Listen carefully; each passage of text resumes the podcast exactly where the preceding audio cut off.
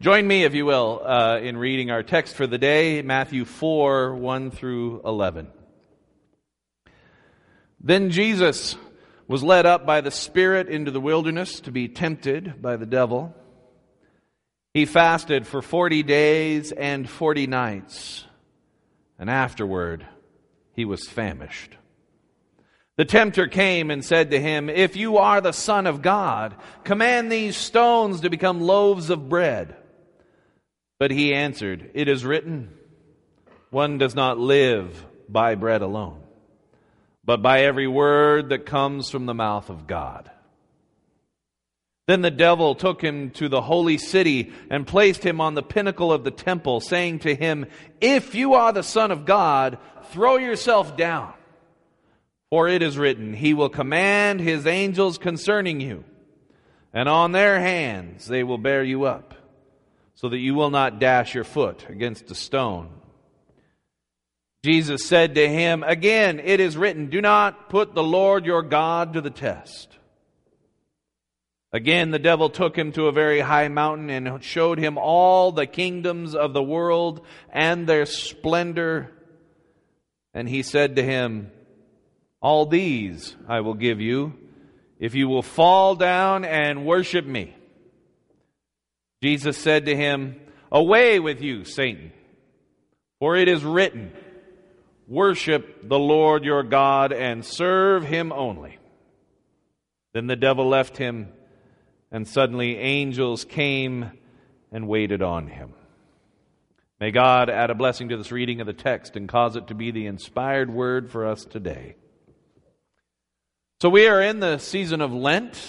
It's a time of fasting when, uh, and it, uh, that actually commemorates this or reenacts this 40 days and 40 nights in the wilderness. It's, uh, it's a time of uh, of repentance.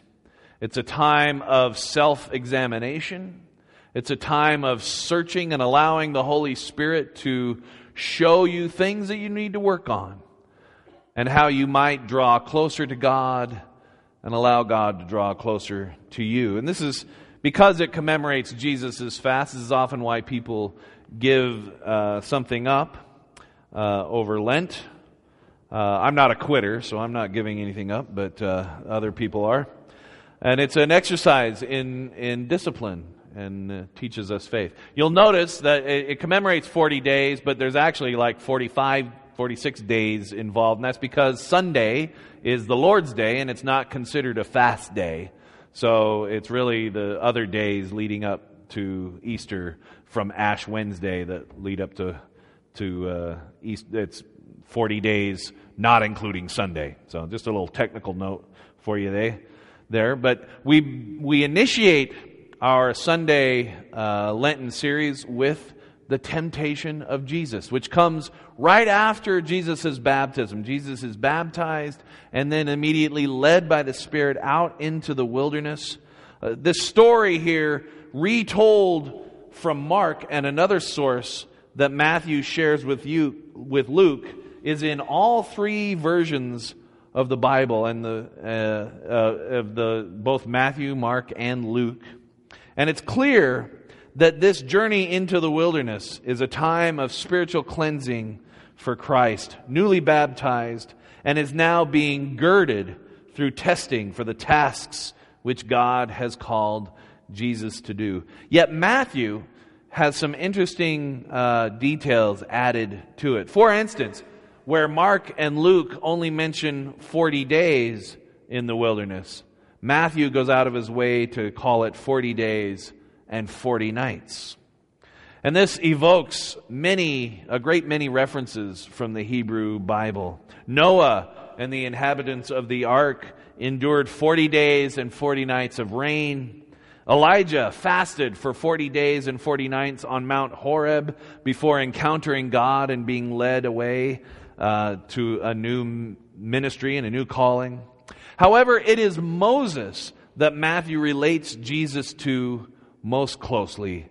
Uh, Moses, who came through the Red Sea and led the people out into the wilderness and went up to Mount Sinai to receive the Ten Commandments over the course of 40 days and 40 nights, we are told. In the same way, Jesus comes out of the baptismal waters and goes out into the wilderness and spends 40 days and 40 nights relying on that word that came to Moses out in the, in the uh, wilderness. For Matthew, drawing on the leadership of Moses to point to the nature and the character of Jesus, presents a contrast between Moses and other leaders of God's people.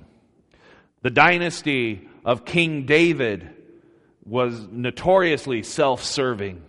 Think of the whole Bathsheba thing, which I won't get into here, but uh, very self serving.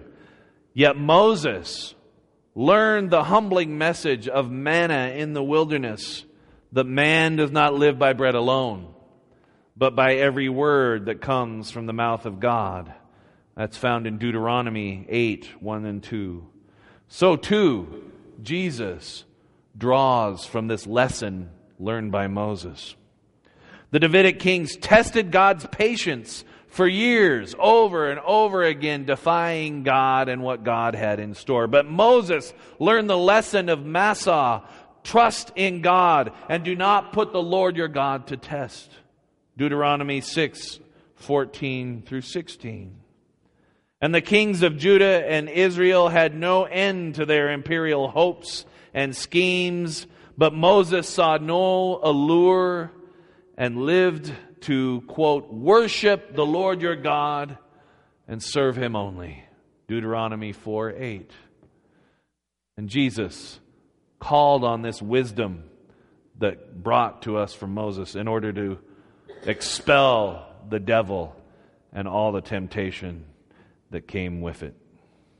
You know, I've often seen when I've read this story a recipe for you and me and our own temptation, for how to resist temptation when it comes to us. After all, in this story, Jesus performs no miracles. Jesus doesn't call on his divine power.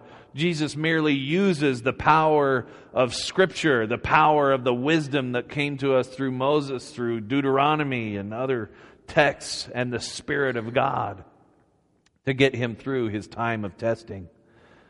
Yet today, uh, when I reread this story in preparation for this morning, as I approach this text, I'm wondering if this is less about our temptation that comes from the evil out there and more about the temptation we present to Jesus that comes from within ourselves. I wonder, in the face of a culture that would pray for Christ to turn rocks into bread, we are told to feed ourselves on the Word of God. I wonder. I wonder when we would ask for a sign, if we here are told not to test God, but to trust God. I wonder as we would beg God to take back the world from evil that seems to be in charge, if we are reminded that the world is already God's and everything in it, and that we need only worship and serve God alone. I wonder if in this story we find ourselves to be the tempter, turning to a God of our own creation. Paul Tillich, a giant among modern theologians, said this We long for a Christ of power. Yet if he were to come and transform us, and our world. We should have to pay the one price which we could not pay. We would have to lose our freedom, our humanity, and our spiritual dignity. Perhaps we would be happier, but we would also be lower beings. Our present misery, struggle, and despair notwithstanding, those who dream of a better life and try to avoid the cross as the way, and those who hope for a Christ and attempt to exclude the crucified have no knowledge of the mystery of God and humanity. It is a great temptation for us to want Jesus to set things up in our favor and put things right. Yet Tillich is right.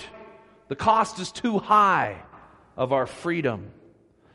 It is uh, in our most desperate times, our prayers are to take away that which is causing us pain. When someone we love is sick or hurting, we beg Jesus to heal them. And if we were in charge, we would take away every pain, every sorrow, every challenge. When we are wounded, we plead for ourselves. Why me, God? And we would beg God, take away these struggles, these heartaches, and we beg for relief. And when life beats down on us, we cry for justice. And when tragedy comes, into our sight, we become indignant, and often we even walk away. If we were in charge, things would be different. If we were God, things would be different. I would take away that pain. I would take away that struggle. I would undo that hurt that's been done to you and to me.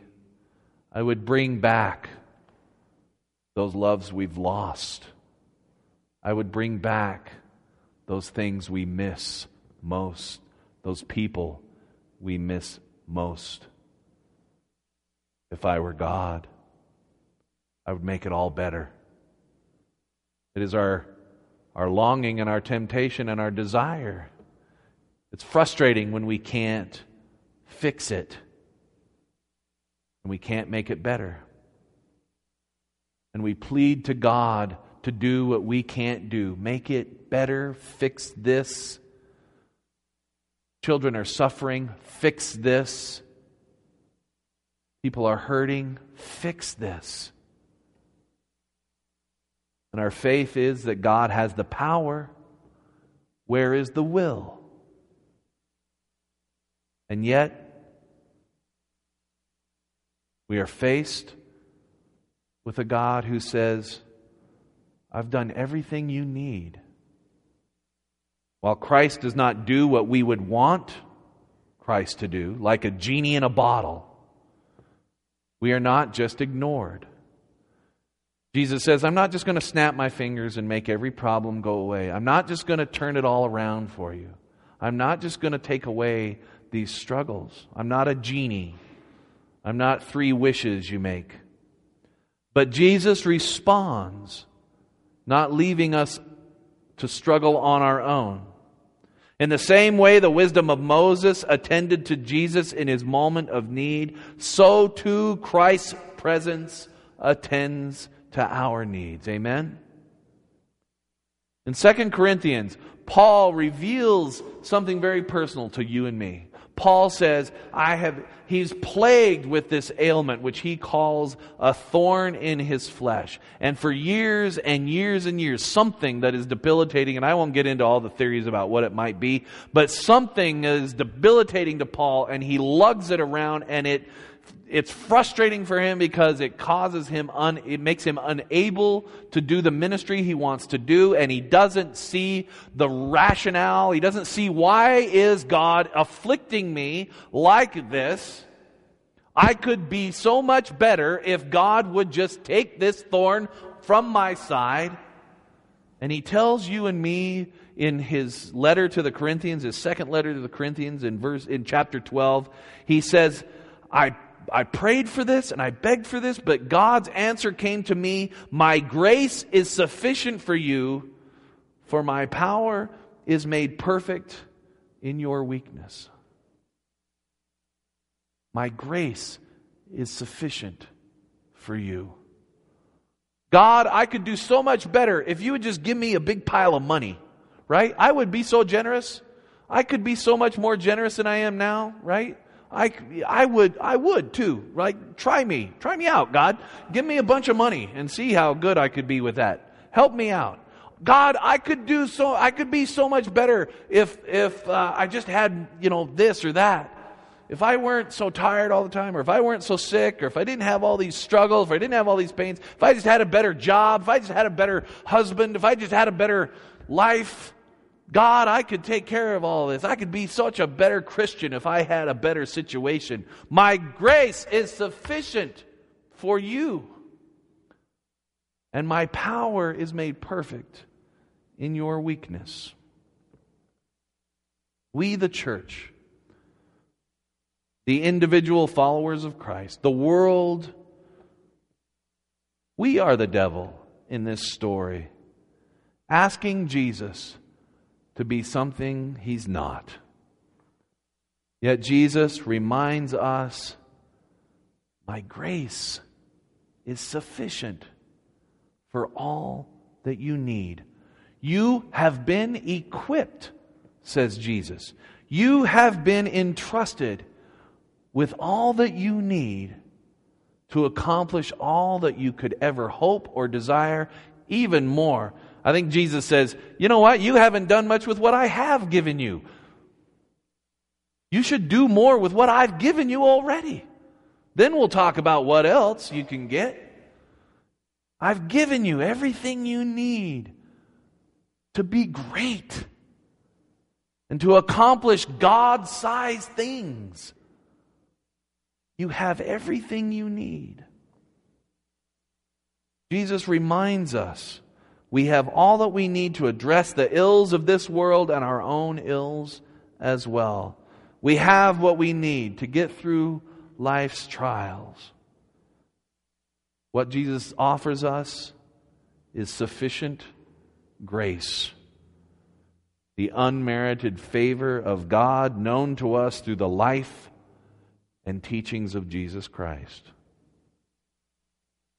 So, as we go through Lent, perhaps giving something up, or at least reflecting on our weaknesses and our shortfalls, looking closely at the choices we make, looking closely at the kind of person we want to be, looking and taking stock of our life and maybe looking at the blessings along with the woes, Jesus reminds us that we have within ourselves, by the virtue of the Holy Spirit, all that we need to be the person we want to be, to be the person God created us to be. We don't need a miracle. We don't need God to instantly snap his fingers and change it all. Change has already been made in here through that loving Spirit of God and through Jesus, who suffered for us, not just on the cross, but out in the wilderness facing down a tempter who would trip him up and cause him to fall. And yet, he stood high. He got up. And he marched on through that lonesome valley that we sang about this morning. As we enter into this Lenten time, we can remember we don't need a miracle because we have sufficient grace. Let us pray. Great and loving God, the one who comes alongside, who carries us through our deepest sorrows and our most challenging times, the God whom we turn to when it all just seems too much our prayer would be that you fix it all. Just fix it. Maybe even take us home. Yet we recognize that you have called us to live lives in which your grace abounds and your power is made perfect in our weakness and our reliance on you. We thank you that you are sufficient in your grace. In the name of Christ we pray. Amen.